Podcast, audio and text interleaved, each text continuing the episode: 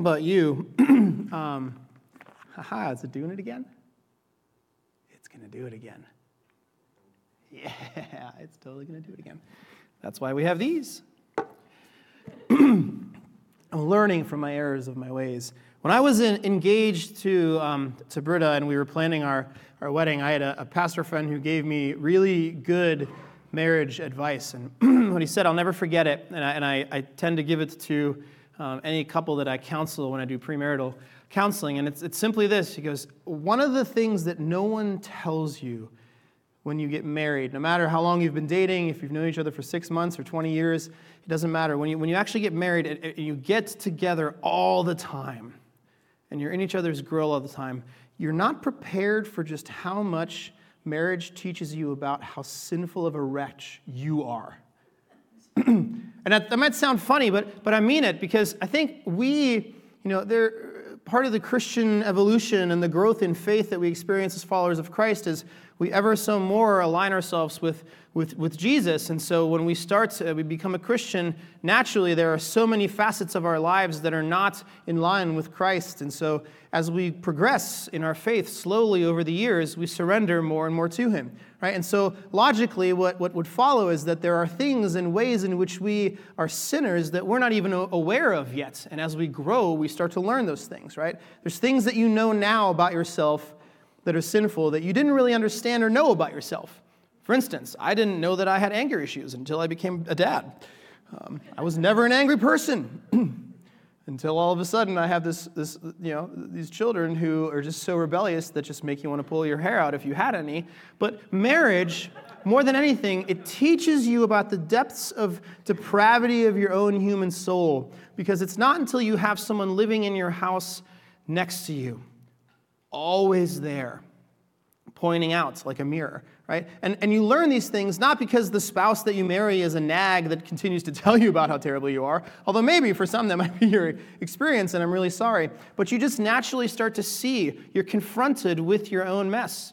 Right? There's things that you were able to hide from even yourself when you lived alone, and now you have this person, and you're like, wow, I never understood that I was this crummy of a human being. I have some work to do. It's just a part of the natural progression of, of marriage. And, and this is, by the way, um, because it's extremely uncomfortable for us as people to wrestle with our own self, with our identity, with the things that make up who we are, right? It's not something we want to do. No one among us likes to have our hearts exposed, even to ourselves right? We don't like when we, when we do that. And by the way, this is why so many people in our world today have a problem with God's word, right? Because we know that one of the very foundations of what God's word actually is, is it's a thing that will expose the depths and the mess and the sinfulness of your own hearts. The more you read the Bible, the more you realize how much of a wretched sinner you are. Amen? No one likes that. Anybody here enjoy finding out about how wretched you are? You read it, you're like, yeah, I stink. Amen, Lord. Fixing that today. That one we're going to wait until next week. No, like no one enjoys having their heart exposed. And so it's, it's kind of a natural thing for the, for the world in the midst of sin, if we're all sinners, to, to kind of have a resistance to the Word of God because none of us like to be told that we are messed up. It's not something we want to hear? It's just not something that we particularly enjoy. And in, in, the story that accompanies our passage today, we're going to see how Jesus handles some of the people that are thinking this way.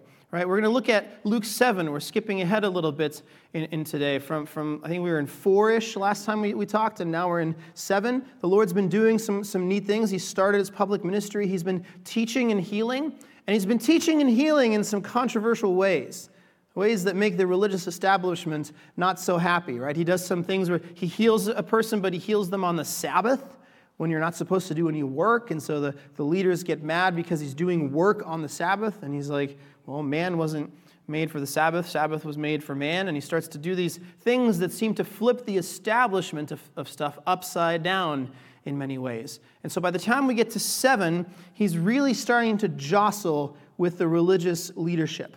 And the Pharisees, they don't want him to be teaching them because for, exactly for the reasons that we don't want our hearts surgically unpacked, they don't want their hearts surgically unpacked. And so this morning we're going to look at first the, the interaction that Jesus has with them, the, the text itself, and then we're going to look at the story after that accompanies that interaction. Right? Jesus is going to have the interaction, then he's going to tell an illustration which kind of drives home. And then he's gonna, we're going to see that something happens to Jesus that really drives home the way that the Pharisees have got it all wrong in terms of their heart. And so this morning, let's stand for the reading of God's word. We are going to start in Luke chapter 7, verses 31 through 35. Speaking to uh, the people in general, but, but the Pharisees specifically. To what then shall I compare the people of this generation? And what are they like? They are like children sitting in the marketplace and calling to one another. We, we played the flute for you, and you didn't dance. And we sang a, a dirge, and you did not weep. For, for John the Baptist has come eating no bread and drinking no wine, and you say he has a demon the Son of Man has come eating and drinking, and you say, Look at him, a, a, glutton and a drunkard, a friend of tax collectors and sinners. Yet wisdom is justified by all of her children. It's the word of the Lord. Have a seat. So, the first thing he does is he compares the, the generation that he's looking at to kids. They're, they're pouty kids. No one likes to be called a pouty child, right? That's not a good way to start a conversation, but Jesus gets on the Pharisees and immediately starts to throw that out. And we played the, the flute for you, et cetera, et cetera. Here's what he's saying The religious leaders of the day, they really are great at making a lot of noise, aren't they? They're good at talking, at saying the right things, at going through the right motions. That's something they're really, really wonderful at. And he's saying this to them by calling out their bickering and pointing out the fact that they are actually inconsistent even in their own logic. Right? Saying, look, you, you criticize everybody else. You look at John the Baptist, who took a Nazarite vow, which means he never cut his hair, he never drank, he never ate certain foods. They're saying, look, he's not doing any of these things. He must be someone who's demon possessed. So then I come around and I am at a wedding and I do drink and eat, and then you say to me, well, he's a glutton who drinks too much. Right? So, like, you, you don't even really know who you're critiquing and why you're critiquing them. Why on earth are you so double sided? Right? He's, he's critiquing them for the fact that they are throwing other people under the bus, and they're not even throwing them under the bus consistently. He'd be like, it's one thing if you just were angry at the same sins, but you're angry at him for not drinking, you're angry at me for drinking. What, what is it that you want from us? Other than us to be exactly the way that you want us to be, right? He calls their bickering out.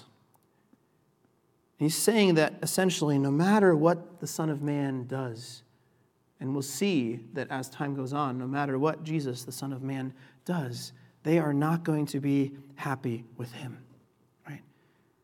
What made the Pharisees mad is that John and Jesus were going after heart issues. See, the Pharisees were all about the external, and they wanted to keep the conversation with the external.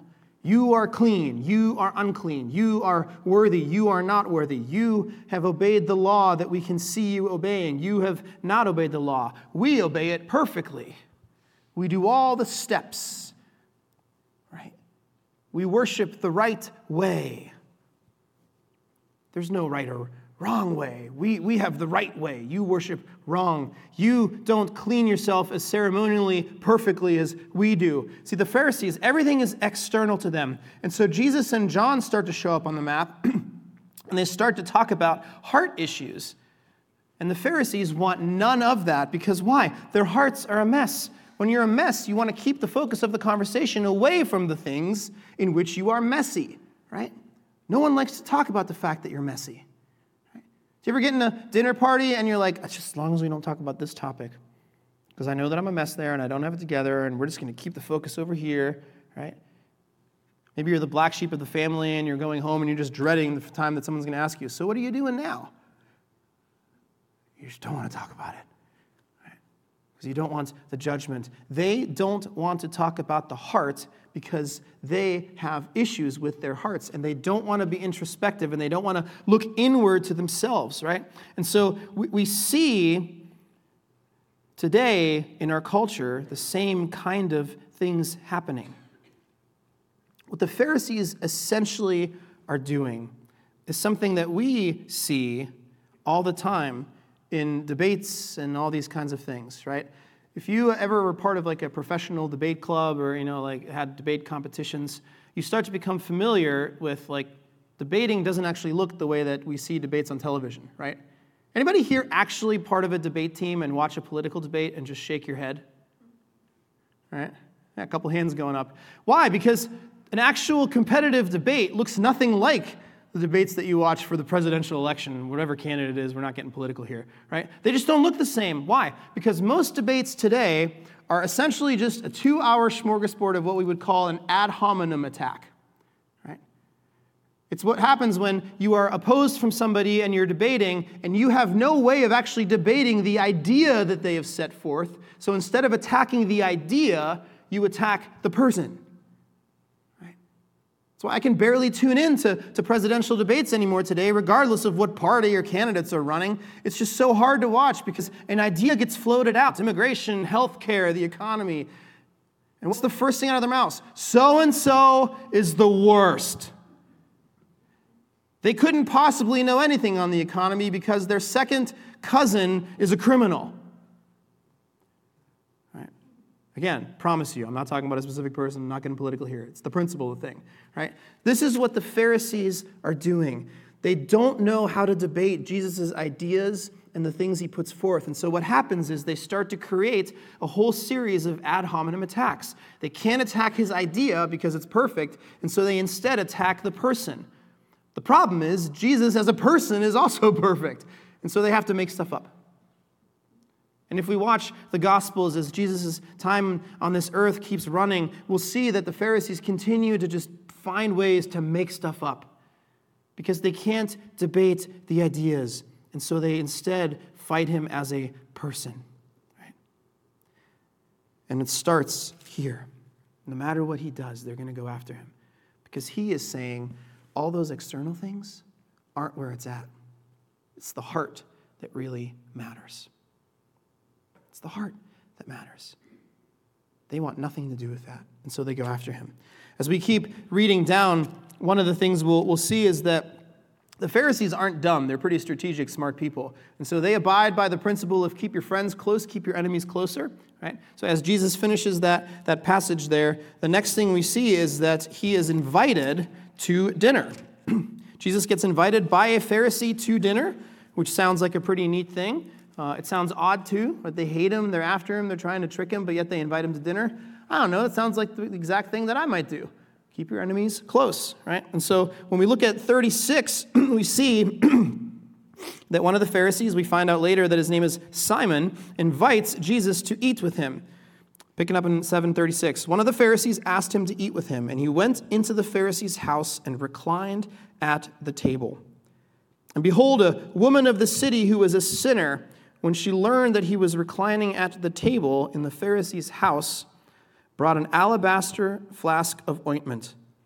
And standing behind him at his feet, weeping, she began to wet his feet with her tears, and she wiped them with the hair of her head, and kissed his feet, and anointed them with ointment. Now, when a Pharisee who had invited him saw this, he said to himself, If this man were a prophet, he would have known who and what sort of woman this is who was touching him, for she is a sinner. I've got a picture that'll come up, I think, on the next one. If I'm, yeah, at least that works. So, one of the things we don't think about is we think of invited to dinner, but we really don't think about what dinners looked like in the, in the time period. If you were a wealthy person, you presumably had uh, a dinner set up kind of like we see behind me right here. Uh, it would be a wealthy home. They would have this courtyard with kind of the, the building that they lived in around it, everything kind of centered in the courtyard, and the dinner would take place there. And it was a reclining type of setup. This is way better than all of your dinners and my dinners at home where you sit on a dining room chair, they would have these super comfortable things and you would recline. You would always be kind of reclining on your left and eating with your right.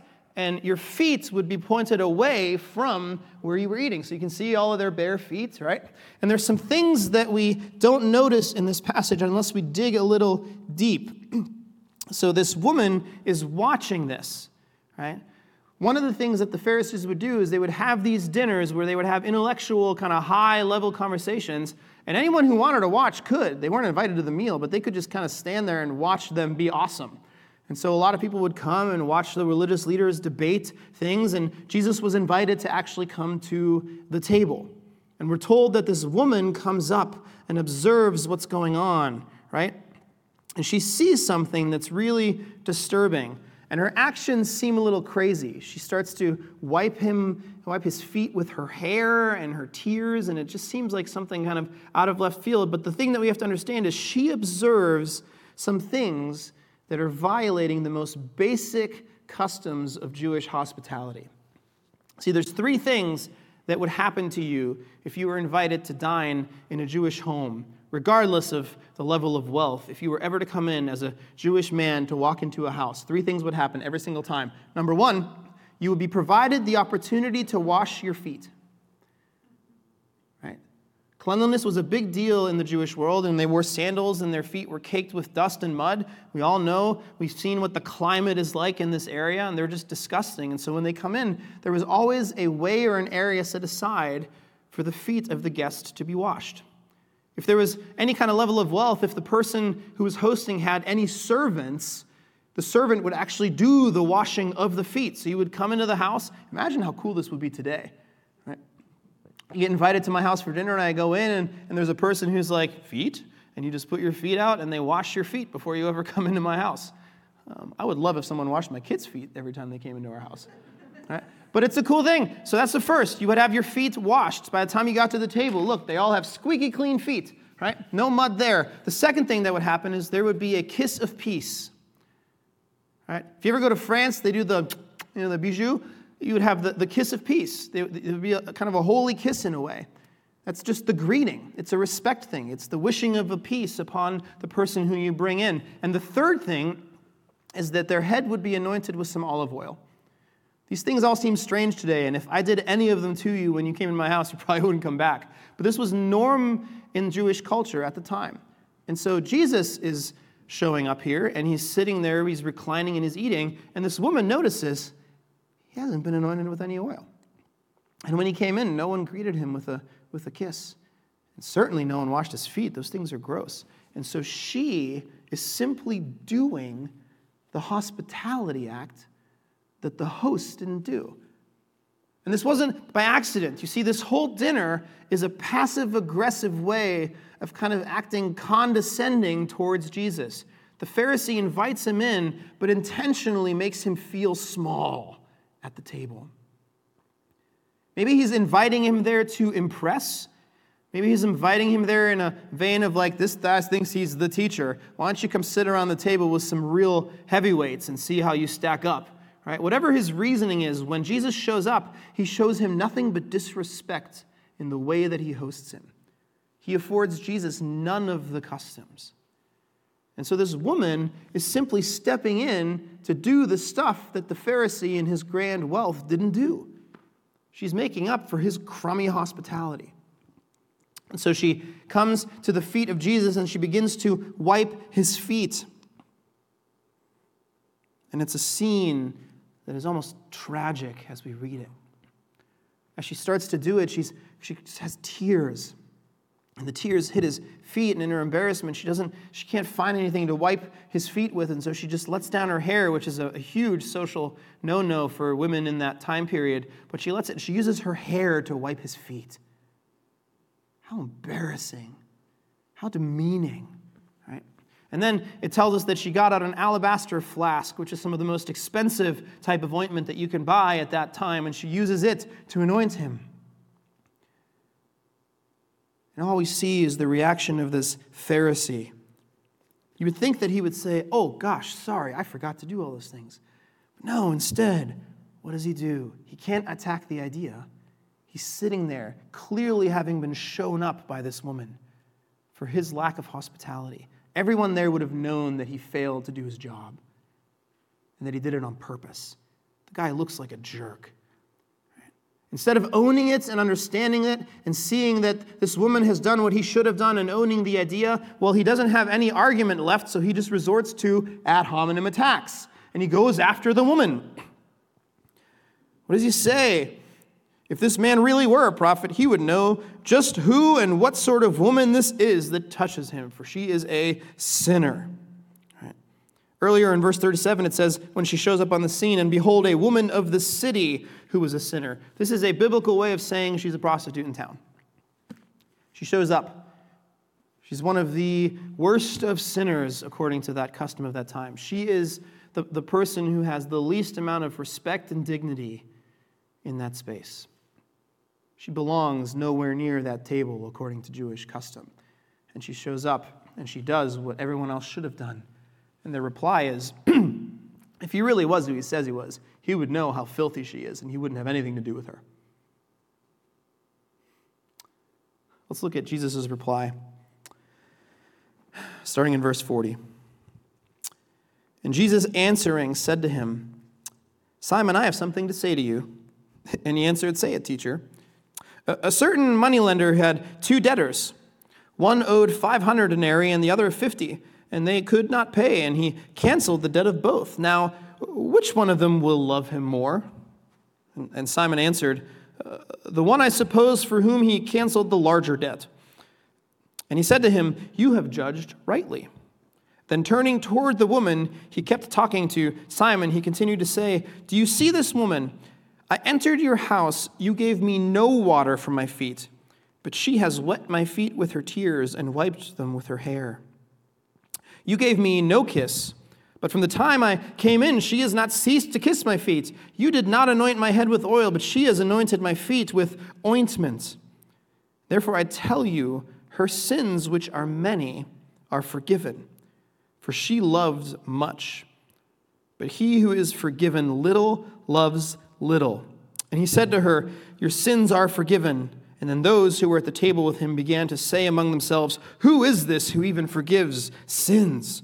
And he said to the woman, Your faith has saved you. Now go in peace. He completely and utterly puts this person to shame in every possible way. He starts by telling this story of two debtors, one who owes 50, one who owes 500, and he asks which of them felt more forgiven? And of course, it's going to be the one with much debt, which is natural. And the Pharisee answers right. And then he just calls him out full outright. he says, Who do you think you are? You failed to do this, and she came and did it for you. Then you failed to do this, and she came and did that for you too. And then you know you didn't give me a kiss. She hasn't stopped kissing my feet since we got here. Is it embarrassing? Yes. Is it degrading? Yes. Is she absolutely doing the thing that you should be doing? Yeah and you failed. And then he turns to her and he says, You have loved much, you have been forgiven much.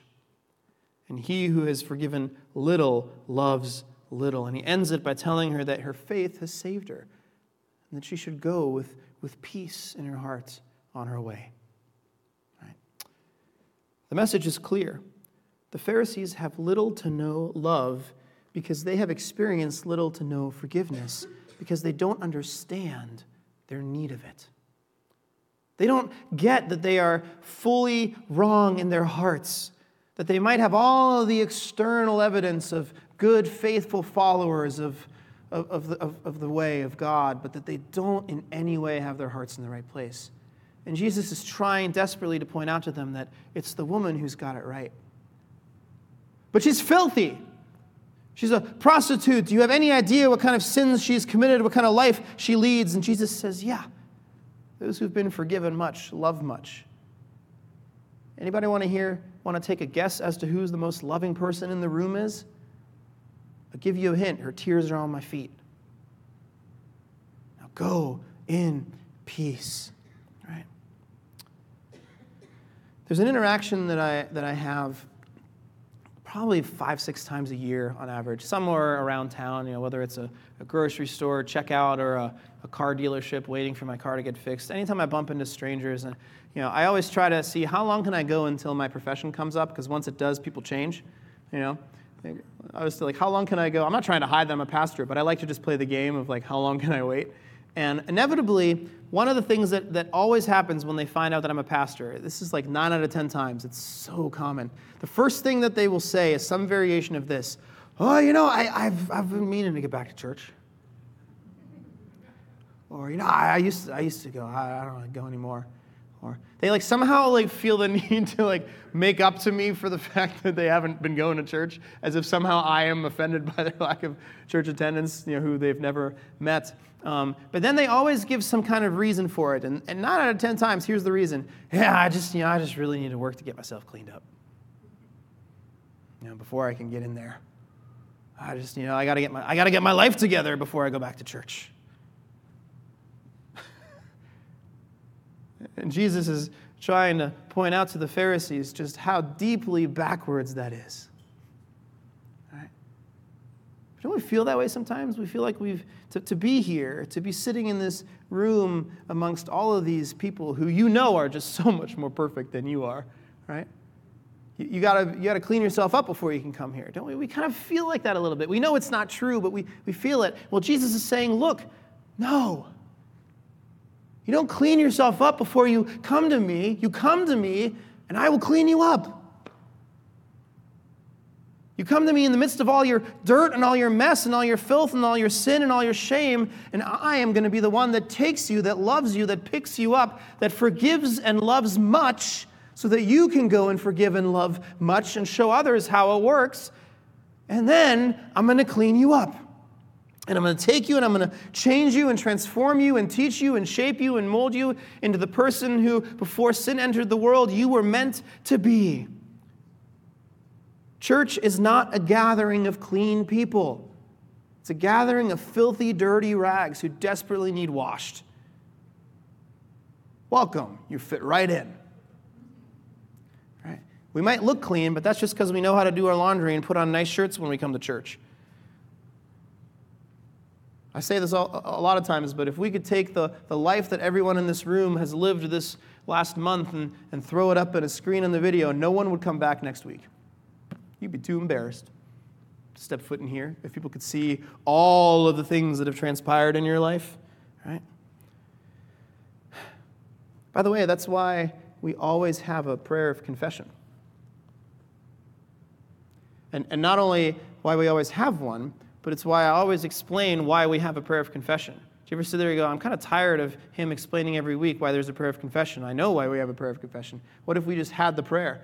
No, because if anyone ever steps foot in this place, I want them to understand who we are, who we think we are, who we know ourselves to be, and who Jesus is. Right? No one is ever going to come here and worship and see anything different than a body of people that are deeply broken, confessing that brokenness and relying on Christ to make them clean. No one is ever going to waltz into these doors and look around and feel like everyone else is clean and they aren't. They're going to know this is a room of broken people that need a Savior, and that and that alone is why we're here. And if you're here today, I'm glad. You need Jesus. Know that He loves you and then He cares for you. Right? The gospel of Christ is that Jesus has come for the worst of the worst of sinners for you and for me. And those who understand their need of redemption will experience much forgiveness. And out of much forgiveness comes much love. I think you know, you know when, you, when you interact with people who have been walking in faith for years and years and years, you know, it seems like people who are newer Christians tend to become angry at some point in their faith journey. They, they tend to become a little judgmental. But as, as, as they age in their faith, that judgment kind of goes away because they understand that they're, they're, they're in need of forgiveness, and they have been forgiven of much, and they need to kind of spread that out to other people as well. right? The longer I go in my faith journey, the, least, the less judgmental I feel like I get, because I don't have the right to be. Right?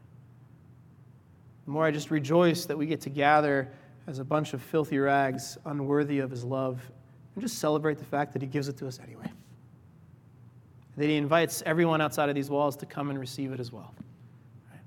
That's what we ought to be about as a church. That's why we exist. Right? We can assume that this woman has probably heard Jesus speak before, somewhere. That she's followed him around, that she has bought into his teaching, that she has come to understand what he's here to do. Because no one would act the way she acts if they didn't know the love of Christ. She would have heard him talk about the fact that as a sinner she needs him. And she would have bought into that and she would have followed him and, and the love that we see pour out of her, despite all of the social faux pas that she commits, is an evidence of a heart that has been truly transformed. She embarrasses the daylights out of herself, and she could care less. She's just in love with her Jesus.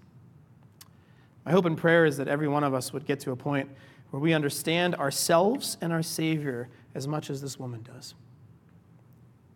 And that when we go out into the world and we we live and we love those around us, that we love people as ones who have been forgiven much. Let's pray. God, we thank you.